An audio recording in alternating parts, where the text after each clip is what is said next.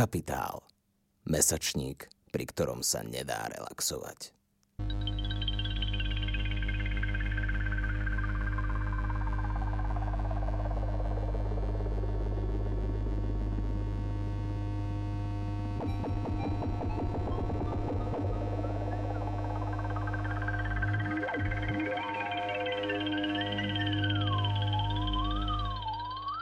Vítajte pri ďalšom dieli feministického a queer podcastu Kapitálx pod názvom Najlepší rodia poplety o feminizmoch, pôrodnom aktivizme. Moje meno je Veronika Valkovičová a toto je už tretí podcast, ktorý sa týka zdravotnej starostlivosti a symbolickej moci zdravotníckych inštitúcií. No a niečo mi hovorí, že aj štvrtý bude, takže držte si rúška. Vo svojom prvom televíznom vystúpení v roku 1975 vtedy už známa feministická filozofka Simone de Beauvoir hovorí, že patriarchát je spoločnosťou, v ktorej existujú neustále snahy odstaviť ženy od moci. V tomto rozhovore, ktorý mimochodom môžete nájsť aj na YouTube, ako príklad uvádza to, že ženy v stredoveku disponovali poznaním a mocou liečiteliek a pôrodných babíc. Medicína reprezentovaná mužmi im túto moc plynúcu z poznania a ich práce starostlivosti vzala. De Beauvoir tu teda takto implicitne hovorí o tom, ako sa pôrody preniesli z poznania a zodpovednosti babíc k pôrodníkom na pôrodné sály. O niečo priamejšie sa k tejto téme vyjadruje Silvia Federici vo svojich textoch o honbe na tzv. Bosorky. Napríklad v knižke Witches, Witch Hunting and Women píše, že prenasledovanie bosoriek malo za cieľ odňať ženám ich medicínsku prax, podrobiť ich patriarchálnej kontrole v rodine a zničiť holistický prístup k prírode. Odnímanie moci a poznania ženám ako liečiteľkám a babiciam sa udialo najprv násilím a potom zákonom a zvykom. Prenosom symbolickej moci, ktorá vyplývala z toho, ako má legitímne a autoritatívne poznanie vyzerať a kto má právo ho používať. Porodný aktivizmus je miesto, kde sa zápasí o symbolickú moc s veľmi silnými materiálnymi dopadmi. Zápasí sa o to, kto má právo byť pri pôrode a kto má moc pri ňom rozhodovať. Ženy to zvyčajne nie sú. Preto sú v centre tejto politiky práva rodiacich žien. A aj tento podcast sa volá Najlepšie rodia poplety, pretože je to parafráza na vyjadrenie zdravotníčok z prieskumu v slovenských pôrodniciach, ktorý nájdete v druhej časti publikácie Ženy, matky, tela. Dnes sa budem na tému pôrodného aktivizmu na Slovensku zhovárať s dokumentaristkou a aktivistkou Zuzanou Límovou, autorkou dokumentárneho filmu Medzi nami. Tento dokumentárny film spustil množstvo polemiky aj v mainstreamových médiách. Odkrýva každodennú rutinu v slovenských pôrodniciach a zároveň dáva priestor ženám, aby vyslovili svoje skúsenosti. Dobrý deň. A ešte je tu dnes so mnou Miroslava Rašmanová, spoluautorka knihy Bonding, Matky na náruč po pôrode.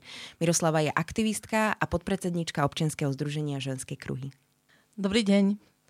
Pôrodný aktivizmus je formou sociálneho hnutia za práva žien v pôrodníctve a teda jeho cieľom je dosiahnutie sociálnej zmeny.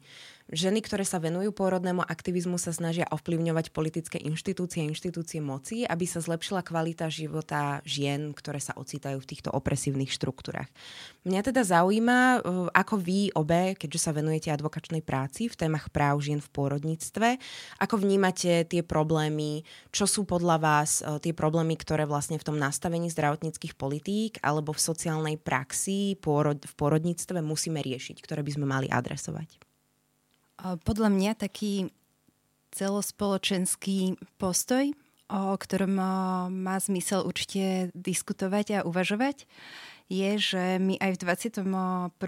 storočí nemáme ujasnené, že žena je ľudská bytosť, ktorá je svojprávna a ktorá má plné právo rozhodovať o sebe a o svojom tele a takisto aj o svojom dieťati. A namiesto toho, aby sme ženám toto právo priznávali a z tohto vychádzali, tak mnohokrát o tom diskutujeme, že do akej miery žena môže rozhodovať. Či už v pôrodnici, alebo to vidíme aj pri súčasnej debate o sprísnení interrupcií. Že či žena môže rozhodnúť sama za seba o svojom tele a o svojom živote, alebo či k tomu potrebuje verejnosť alebo kohokoľvek iného, kto za ní rozhodne, alebo kto jej poradí, ako má teda o sebe rozhodovať. Čiže to je jedna z vecí. A ďalšia vec, ktorá ma naozaj prekvapila vo verejnej debate po uvedení nášho filmu Medzi nami, bolo, že sa diskutovalo o tom, či problémy v pôrodníctve vôbec existujú. Čiže ja som očakávala, že náš film otvorí verejnú diskusiu a myslela som si, že budeme hovoriť o riešeniach. ale namiesto toho vlastne tá debata ako keby uviazla na takom prvom kroku, kde sa diskutovalo o tom, že či je to pravda, čo nám ženy hovoria o svojich skúsenostiach z pôrodníc, či naozaj sa tam deje niečo, čo by sa nemalo. A to si myslím, že nás veľmi brzdí. Ja nadviažem na to, čo si ty povedala, Zuzka. A s čím sa my stretávame v ženských kruhoch od nášho vzniku. Vlastne vznikli sme ako združenie, ktorého cieľom je dostať pohľad žien do centra pozornosti pri poskytovaní zdravotnej starostlivosti pri pôrode. A od začiatku našej činnosti, na čo najviac narážame, je normalizácia. A tá normalizácia má viacero úrovní. Je to normalizácia poškodzujúcich praktík, ktoré pretrvávajú ako nejaká zvyková prax v rámci medicíny. Je to normalizácia vlastne umenšovania potrieb žien a ich pohľadu na poskytovanie zdravotnej starostlivosti vo verejnom diskurze. Ženy vlastne až donedávna boli vnímané, a stále si myslím, že je to vnímané ako niečo normálne a žiaduce. Vstupovali do toho systému a vlastne do nemocníc, ako inštitúcií, ako pasívne prijímateľky tzv. Starostlivosti. Pričom v skutočnosti ten systém sa moc nestaral o to, čo tie ženy potrebujú a aké dopady to má na ich zdravie, ale aj ďalšie životy. Takže toto je taká prvá bariéra, ktorú sa snažíme aj prekonať a poukazovať na veci, ktoré sa dejú tým, že zadokumentovávame prostredníctvom výskumu, ktorý sme robili tak so zdravotníckým personálom, ako aj so samotnými ženami a vlastne popisujeme nedostatky, ktoré tento systém má a snažíme sa poukazovať na potreby a na práva žien pri pôrode. Mohla by si nám povedať, že nejaké aké sú zásadné výsledky z tohto prieskumu, čo ste sa dozvedeli? Vydali sme zatiaľ 2 odborné publikácie Ženy, matky, tela 1 a 2. V ktorých popisujeme systémové nedostatky zdravotníctva v spojení s pôrodnou starostlivosťou na Slovensku. Zistili sme, že v nemocniciach sú pri pôrodoch masívne porušované práva žien a vlastne, že sú porušované všetky ich ľudské práva. Vrátane práva byť informovaná, práva nebyť podrobená neľudskému krutému zaobchádzaniu a mnohých ďalších práv, ako napríklad na súkromie, intimitu a vlastné rozhodovanie, ktoré vstupujú do hry, keď žena ide rodiť. A zároveň sme prostredníctvom kvalitatívnych rozhovorov so zdravotníckym personálom zistili, že samotný zdravotnícky personál ako keby nemá dostatočné povedomie o právach žien. A vlastne ich východzia pozícia je taká, že neberú do úvahy iné ľudskoprávne, etické hľadiska, ktoré sú v hre pri poskytovaní zdravotnej starostlivosti. A vlastne z týchto výskumných správ sme podávali ďalej správu Výboru pre ľudské práva OSN a bol z toho aj taký teda výstup, že Slovensko bolo napomenuté a požiadané o nejaké systémové zmeny. Ale toto všetko sú také oblasti, ktoré sa menia iba veľmi pomaly a vôbec to, aby sa akceptoval ten stav, že ženy majú nejaké práva a tie práva sú porušované, si vyžaduje úplne zmenu vlastne tej perspektívy, to, o čom som hovorila na začiatku, že tá žena musí byť v centre pozornosti poskytovania tej starostlivosti. OK, takže vy vlastne v rámci advokácie prinášate do verejných diskurzov o pôrode a pôrodníctve ľudskoprávny jazyk, ako hovoríš. Keď hovoríte o tom, že dochádza k ponižovaniu a násiliu na ženách v zdravotníckej starostlivosti cez rôznu invazívnu prax zavádzania kanilí či rutinného nástrihu, teraz vlastne citujem zo Ženy, matky, tela. Mňa by teda vlastne zaujímalo, že keď hovoríte, že ide o inštitucionalizované násilie vykonávané nemocnicami a opierate sa aj o moderné medicínske poznanie, aké sú tie reakcie na tento diskurs, ktorý sa snažíte prinášať, keď pomenúvate to, čo mnohé ženy a personál v týchto zariadeniach vnímajú ako bežnú prax. Vy hovoríte o tom, že je to násilie. Aké sú tie reakcie? Ženy, matky, tela vyšlo vlastne ten prvý diel v roku 2015, ale ešte predtým sme sa pokúsili prvýkrát hovoriť vyslovene o násilí pri porode. Sice to nemalo dané tie ľudskoprávne rámce, ale v roku 2013 sme vlastne začali pomenovať to, s čím sa ženy stretávajú v slovenských pôrodniciach ako násilie. Aj samotné ženy niekedy tak intuitívne používali jazyk, že cítila som sa po pôrode ako znásilnená, alebo cítila som sa, že to bolo neľudské alebo nedôstojné. Proste ten jazyk sa stále točil okolo toho. Ale v tom 2013 roku, keď sme vlastne ešte nemali takto systematicky popísané tie nedostatky, tak sme sa stretli aj so značným odporom, aj zo strany niektorých žien dokonca, ktorým sa zdalo to označenie násilie, že to je prísilné. Hej? Že vlastne cítili, že niečo nie je v poriadku, ale teda predstavovali si, že do kategórie násilia spadá už iné správanie. A my sme vtedy vlastne pochopili, že tá normalizácia tých praktik, ktoré sú aj poškodzujúce, napríklad ako nástrih, niekedy vyslovene proti vôli ženy, ktoré praktiky, ktoré sú zásahom do tela, poškodzujú to telo, spôsobujú bolesť alebo aj dlhodobé problémy ženám, že na to, aby sme ich mohli otvorene pomenovať ako násilie, je potrebné vysvetliť vlastne na akom diskurze toto stojí. A vtedy sme vlastne začali spolupracovať s občianským združením Občan demokracia Zodpovednosť. A tá publikácia Ženy, matky, tela, jednotka bola prelomová práve preto, že sme tam popísali vlastne ten diskurs, z ktorého vychádzame. A následne, keď sme začali hovoriť o tom násilí po vydaní tejto publikácie, tak sme ho začali ilustrovať na svedectvách žien, ktorými teda prišli samotné ženy, chceli ich publikovať a videli sme tam posun v tých reakciách, v tom, že sme sa dotkli niečoho, čo umožňovalo tú osobnú skúsenosť individuálnych žien preniesť vlastne do nejakého takého všeobecného pochopenia a bolo to pre tých ľudí cez ten ľudskoprávny jazyk, bolo to pre nich uchopiteľné zrazu, že to, čo sa deje ženám pri pôrode, je možno označiť aj za násilie. Zuzana, v tvojom dokumentárnom filme zobrazuješ práve takúto bežnú prax v nemocniciach a dávaš hlas ženám, ktoré si zažili pôrod. Ako ty vnímaš svoj ľudskoprávny jazyk?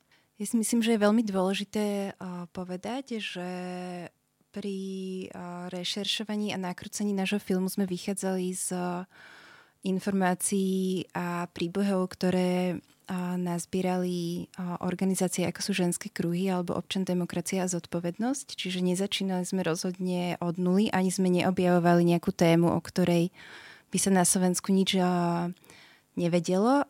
Ale ten rozdiel možno v tom jazyku, akým sme to povedali my ako filmový štáb a jazykom týchto expertiek z rôznych organizácií je v tom, že ten audiovizuálny alebo filmový jazyk je zrozumiteľný aj pre ľudí, ktorí o tejto téme nič nevedia, že pri pozeraní toho filmu vlastne publikum často reagovalo veľmi emotívne. Stalo sa nám, že aj ženy, ktoré rodili napríklad pred 30-40 rokmi, tak zrazu ako keby si uvedomili, že to, čo vo vnútri v sebe cítili, že niečo sa im tam nepozdávalo, že čo sa vlastne stalo. A práve preto si myslím, že ten film aj vyvolal také silné emócie na verejnosti, pretože sa dokázal dotknúť ľudí iným spôsobom, ako keď si prečítate nejakú štúdiu alebo nejaké dáta alebo štatistiky alebo upozornenia medzinárodných organizácií.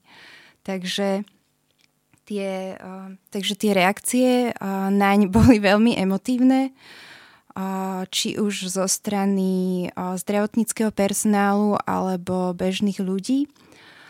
Myslím si, že to bolo jednak tým, že sme sa dotkli veľmi citlivej témy, pretože keď začneme hovoriť o pôrodoch, tak my, ktorí máme deti, sa začneme pýtať sami seba, že či to tak naozaj muselo byť, ako by to vyzeralo, keby to bolo inak, ako by sme sa cítili my ako rodičia, alebo aké by bolo naše dieťa, keby sa narodilo rešpektujúcim spôsobom.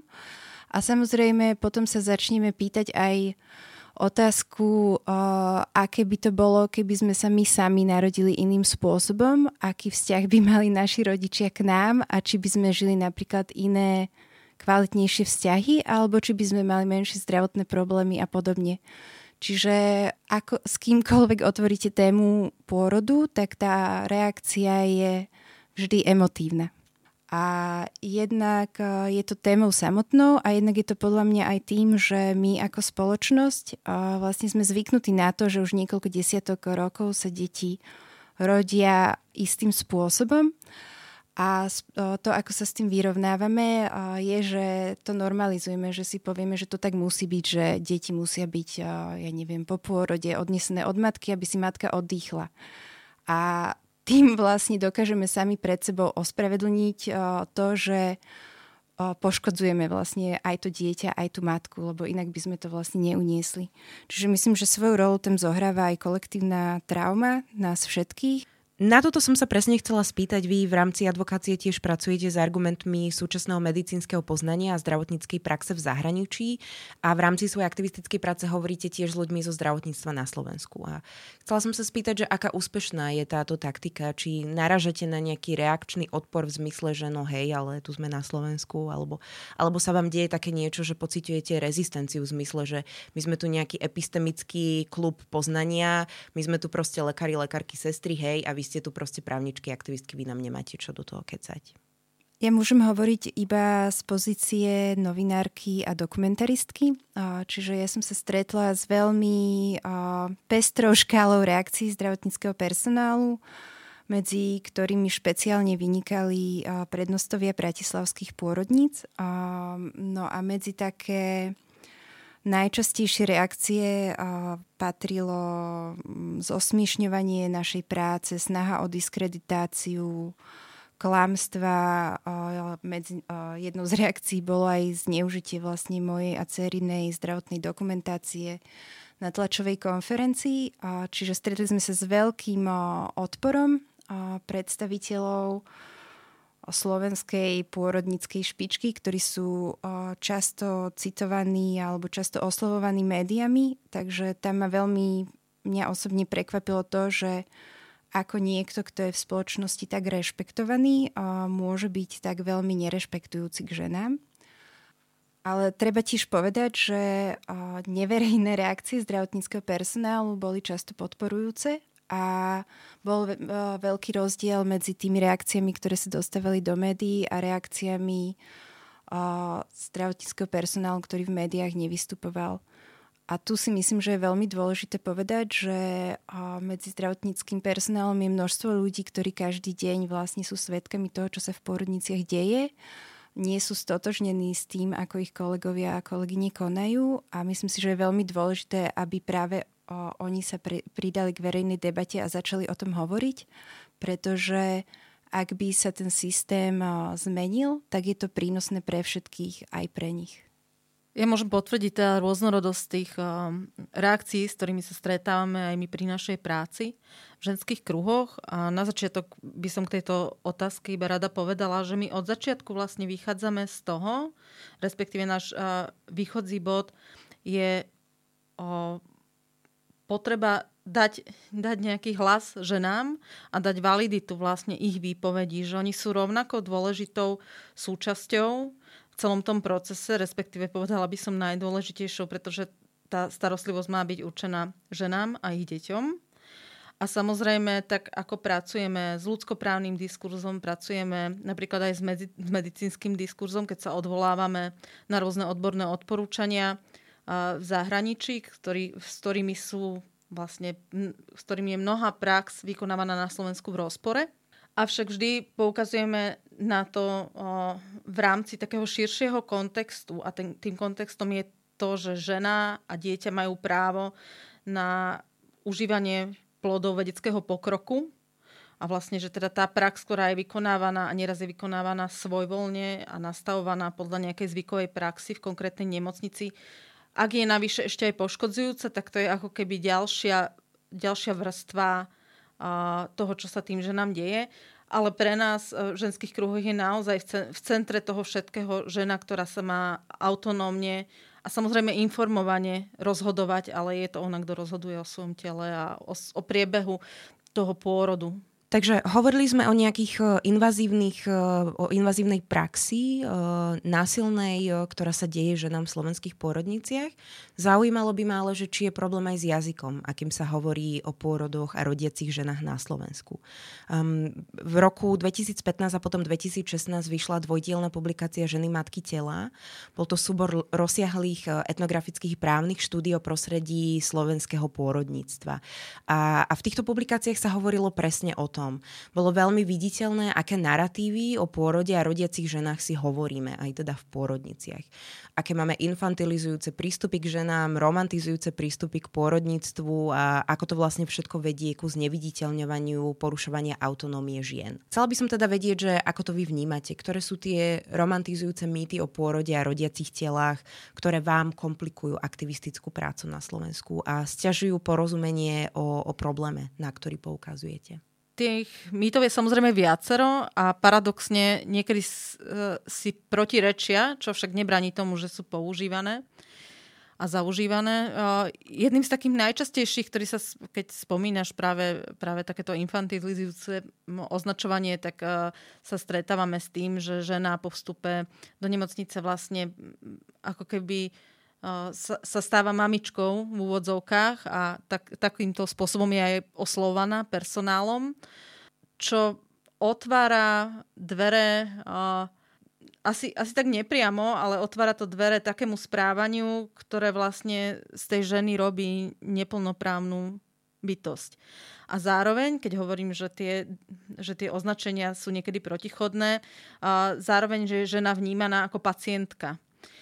A ona naozaj sa tou pacientkou stáva v tom procese poskytovania zdravotnej starostlivosti. Pôrod a pôrodná starostlivosť je špecifická v tom, že drvivá väčšina žien, ktoré idú rodiť, sú zdravé ženy a vlastne tá starostlivosť, ktorá im má byť poskytovaná, má byť podporného charakteru.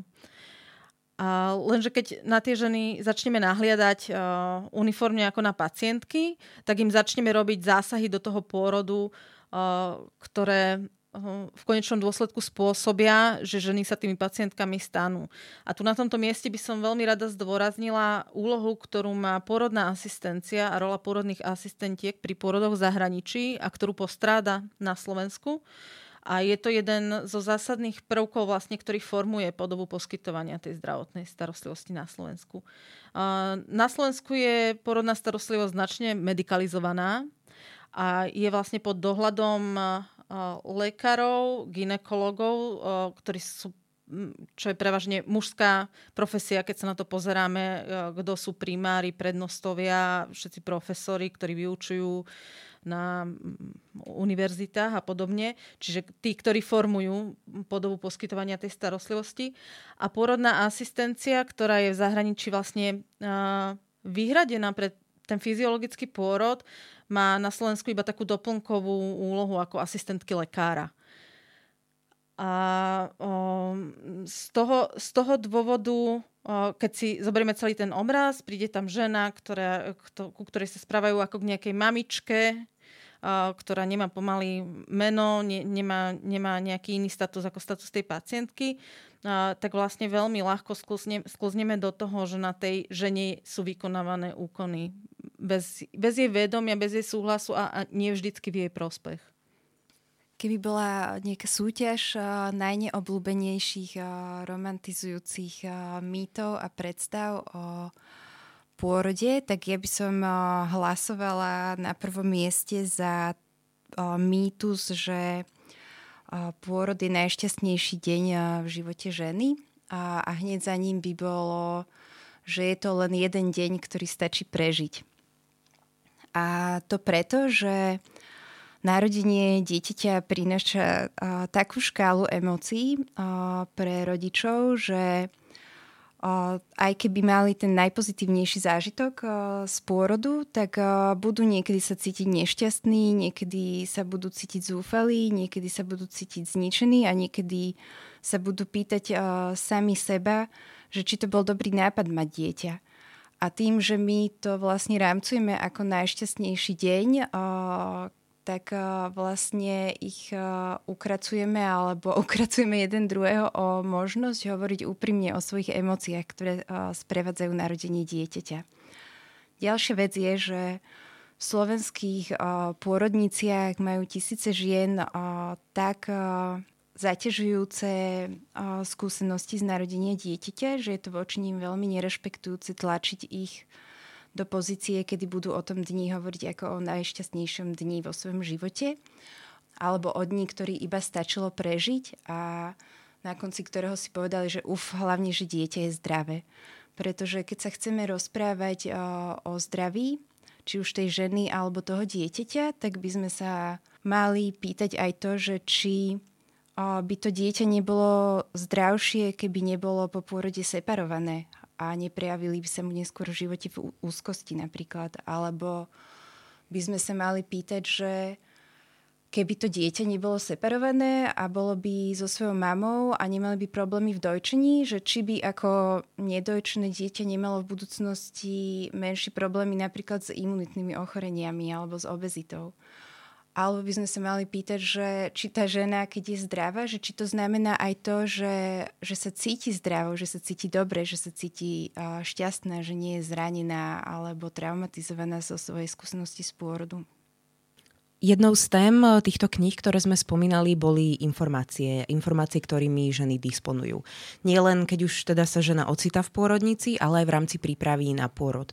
V knižkách sa hovorilo o tom, že ženy často čerpajú informácie online, ale priznať to v ambulancii je jednoducho riziko, pretože potom v tom momente je tá komunikácia s tým odborníkom, s tým lekárom zablokovaná. Pretože nemôžeme prísť proste a povedať, že mám to z internetu, hej. Hodne sa hovorí o tom, aké problematické veci sa zdieľajú online, ale veľmi málo sa hovorí o tom, že ako málo informácií vlastne ženy, ale aj všeobecne ľudia, ktorí sa ocitajú v slovenskej zdravotnej starostlivosti, ako málo informácií vlastne dostávajú od zdravotníkov a zdravotníčok. Myslíte si, že je vlastne problém v zdravotníckych politikách, že môžeme sa na to pozerať tak, že existuje nejaká zdravotnícka reforma, ktorá by zlepšila prístup k informáciám rodiacim ženám napríklad? My sme už v minulosti robili v spolupráci so Združením Občan demokracia Zodpovednosť monitoring webov nemocníc, ktorých zároveň súčasťou je aj pôrodnica. A pozreli sme sa na to, že aké informácie poskytujú ženám na svojich webových stránkach. Zistili sme, že mnohokrát sú tieto informácie úplne absentujúce alebo sú nedostačujúce, respektíve ženy môžu nájsť informácie o platených službách, čiže vlastne o tom, čo tá nemocnica chce predať, respektíve na čom chce zarobiť na tej žene, ale nenájdu tam informácie o tom, ako prebieha tá pôrodná starostlivosť pri pôrode. A sem sa mi znova žiada dodať, že znova to súvisí, aj vlastne tá neochota poskytovať informácie súvisí znova iba s tou pasívnou rolou, ktorá sa očakáva vlastne od tej ženy, že ona príde a vlastne sa tam o ňu postarajú, ale nebude mať zbytočné otázky, nebude tam nikoho zaťažovať a respektíve akákoľvek snaha aktívne vystupovať z jej strany je vnímaná negatívne. A jedným z takých dôvodov, ktorý ja teda osobne tam vidím, je ten, že ženy ako náhle začnú získavať informácie, má to viacero rovín, ale samozrejme informácie, ak sa týkajú ich práv, tak je to niečo, čo dáva tým ženám moc. Lebo v podstate v tom poznaní svojej východzej pozície a vlastne to, čo tej žene prináleží, tak je to dáva inú východiskovú pozíciu ako žene, ktorá nemá tieto informácie a nemá tieto znalosti. Čiže to je jedna možnosť, ako vysvetliť ten odpor. A čo sa týka zase informácií napríklad o nejakých odborných odporúčaniach, napríklad zo zahraničia, alebo my na našej stránke vlastne poskytujeme informácie tohto charakteru. Tie, ak je to v rozpore s praxou, ktorá sa vykonáva v tej danej nemocnici, napríklad čo sa týka nástrihu, hovorím ako príklad, alebo kontaktu koža na kožu po pôrode, tak to vlastne môže byť vnímané ako také nepatričné staranie sa do remesla odborníkom. Čiže toto všetko sú také mocenské boje, ktoré sa odohrávajú vlastne aj v tých ambulanciách. Otázka je, že nakoľko je takýto systém dlhodobo udržateľný, vlastne pre koho je prospešný. Pretože ak sa znova na to pozrieme z pohľadu ženy, je prirodzené, že ju zaujíma, akej povahy bude tá starostlivosť a je v jej najvyššom záujme, aby bola tá starostlivosť poskytovaná kvalitne a správne. A my vychádzame z predpokladu, že ženy, ak majú dostatok informácií, ak je s nimi zaobchádzané rešpektujúco, tak sa vedia rozhodnúť tak, aby to bolo pre nich správne a dobré. Ja by som ešte rada dodala takú jazykovú zaujímavosť, teda niečo o tom, ako hovoríme o rodiacich ženách, že keď sa pôrod skončí šťastne, teda žena aj dieťa sú nažive v našom ponímaní, tak vlastne sa povie, že odrodil ju ten a ten lekár alebo tá a tá lekárka. Ale inak o ženách hovoríme spôsobom, že ak sa niečo skomplikuje, že to preto, že už bola stará, to preto, že sa nepripravila na pôrod, to preto, že sa pripravila až príliš, že to bola taká Google univerzita, to preto, že si hľadala informácie na modrom koníku, to preto, že bola obézna, to preto, že bola taká a onaká. Čiže my chceme, aby tá žena sa rozhodovala sama za seba, ale iba do nejakej miery, teda do takej, kedy bude ešte stále poslúchať. A vlastne, keď sa pýtaš na tie politiky, tak my tu máme právny nástroj, ktorý je v podstate v tej podobe, ako je vytvorený, tak je postačujúci, len teda pokrývkáva jeho vykonávanie v praxi a tým nástrojom je informovaný súhlas. Podľa zákona o informovanom súhlase vlastne akákoľvek zdravotná starostlivosť, ktorá prebieha v nemocnici, netýka sa to iba pôrodov, by mala prebiehať na báze informovaného súhlasu, ktorý žiaľ je často vládne taká predstava, že ten informovaný súhlas je nejaký formulár, ktorý pacient alebo pacientka podpíše pri príchode do nemocnice alebo do zdravotníckeho zariadenia. V skutočnosti to má byť proces komunikácie, ktorý má byť zrozumiteľný a má prebiehať proaktívne zo strany poskytovateľa zdravotnej starostlivosti smerom k pacientom.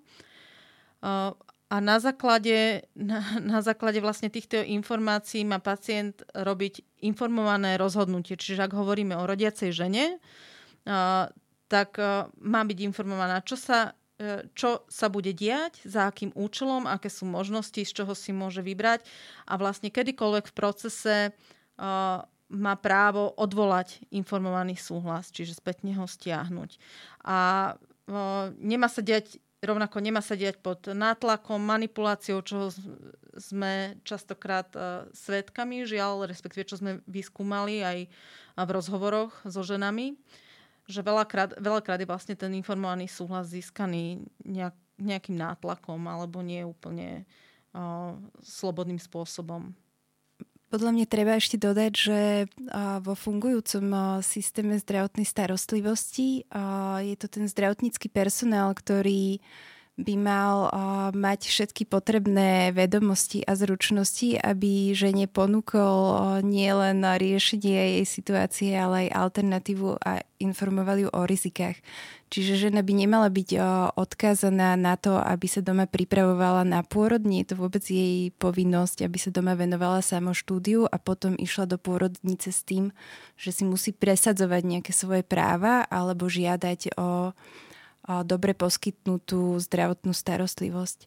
Čiže vo funkčnom systéme každá žena, ktorá do neho vojde, či už je to žena, ktorá si môže dovoliť zaplatiť za niektoré služby, alebo je to žena z nejakej marginalizovanej komunity, alebo je to žena s nejakými špeciálnymi potrebami, alebo to je žena, ktorá zažila nejakú traumatizujúcu skúsenosť v minulosti, tak každá z týchto žien má právo na rešpektujúcu zdravotnú starostlivosť v súlade s najnovším vedeckým poznaním.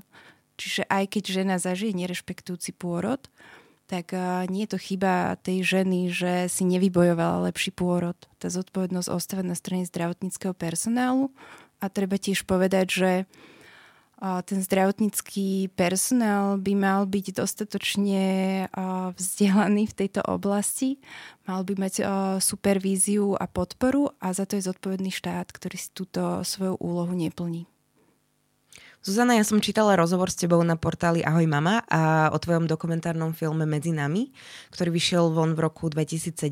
A v tomto rozhovore si na otázku o tom, aký ohlas tvoj film vyvolal, hovorila o tom, že niektorých pôrodníkov šokovalo, že sa ženy rozhodli ich kritizovať.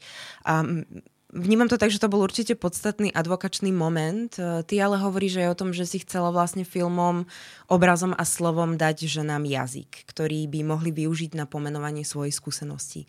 Teda, že mnohé cítia, že si prešli niečím, čo sa im nemalo stať, no nevedia o tom hovoriť. Bol pre teba tento film niečo ako nástroj posilňujúcej spravodlivosti?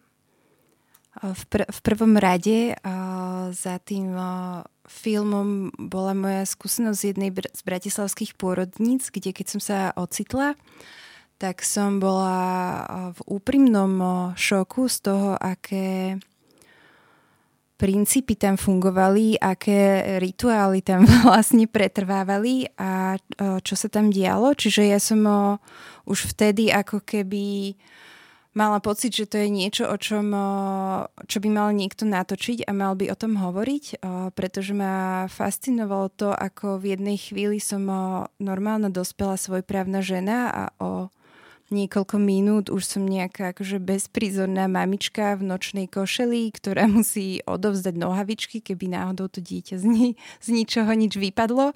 A vlastne musí absolvovať všetky tie absurdné rituály tých veľkolepých vizít, kde sa vám proste díva 40 cudzích ľudí medzi nohy a kde vlastne upratovačka vám schová mokrý uterák pod perinu, aby to tam vyzeralo upratane, kým príde pán primár.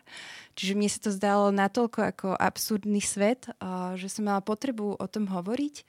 A keď som začala k tejto téme rešeršovať, tak som zistila, že pre mnohé ženy je veľmi ťažké o tejto skúsenosti hovoriť aj preto, že im na to chýba bezpečný priestor, pretože práve tým, aké mýty sa trádujú o pôrode, že to je najšťastnejší deň a že ho stačí prežiť, tak mnohé ženy si to radšej nechajú pre seba, tú bolesť, ktorú v sebe nesú, alebo takú tú neistotu, že či to predsa nemohlo byť inak. Takže to bola naša prvotná motivácia vytvoriť ten priestor, kde ženy môžu povedať svoje príbehy. A vlastne potom, keď už film vyvolal takú veľkú diskusiu, tak už tie ďalšie aktivity, ktoré sme naň nadviazali, tak tie už by som pomenovala tak, že to boli nejaké akože vedomé vytvorené nástroje, medzi ktoré patrilo napríklad to, že sme robili taký seriál s expertkami a expertmi o dobrej praxi, ako by to vyzeralo v pôrodniciach, keby to tam dobre fungovalo. Robili sme vysokoškolské turné a robili sme aj online diskusie. Ja to vnímam tak, že film Medzi nami bol jeden z milníkov slovenského pôrodného aktivizmu. Takisto vnímam aj knižky Ženy, matky, tela. Mirka, ako to ty vidíš, ako dlhoročná aktivistka, čo boli tie milníky v slovenskom pôrodnom aktivizme? Ja by som rada poukázala na jeden milník, ktorý sa odohral ešte, keď som ani nebola aktivistkou. A tým je práve zákon o informovanom súhlase, ktorý máme na Slovensku vďaka rómskym aktivistkám, vďaka ženám, ktoré vlastne si prešli takou degradujúcou skúsenosťou, že boli im v súvislosti s pôrodom vykonané zákroky sterilizácie bez udelenia riadneho informovaného súhlasu a vlastne bez toho, aby oni vedeli, akej povahy je zákrok. Následne viedli súdne procesy, ktorých zastupovalo občianske združenie, poradňa pre občianske a ľudské práva. A ich prípad sa dostal až na Európsky súd pre ľudské práva, ktorý vyhrali a na základe vlastne takéto reťazy udalostí vznikal na Slovensku aj zákon o informovanom súhlase, čiže toto je niečo, čo tu máme a využívame všetci a za čo vďačíme vlastne aktivizmu rómskych žien z marginalizovaných komunít. A čiže toto je určite jedna zásadná vec. A ďalšie veci, vlastne, ktoré sa postupne dejú v posledných rokoch, neviem, či by som niečo pomenovala ako zlomový moment, pretože všetky tieto veci sú dôležité a nadväzujú na seba, sú vzájomne podporné. Rozhodne vnímam ako dôležité publikácie Ženy, matky, tela 1 a 2 a vlastne na základe ktorých boli vypracované správy, ktoré sa následne dostali a aj do zahraničia a boli vlastne vypracované na základe toho správy o dodržiavaní ľudských práv žien pri pôrodoch, nielen na Slovensku, ale vlastne týka sa to celej Európy. Slovensko má svoje špecifické problémy. A takisto aj Zuzkin film bolo niečo, čo pomohlo otvoriť verejnú diskusiu. Čiže v tomto vnímam jeho prínos. A potom pre mňa osobne, keby som ja mala povedať, tak pre mňa vlastne to, že ženy otvorene začali hovoriť o svojej skúsenosti, tak pre mňa je to práve ten moment, ktorý je zlomový. Pretože síce ešte nie sme tam, kde by sme chceli byť, ale to, že ženy sú si vedomé, že to, čo sa im dialo, nebolo v poriadku a čoraz vo väčšej miere znášajú nejaké požiadavky, je pre mňa znamením nejakého zlomu, ktorý tu nastáva a ktorý je dôležitý.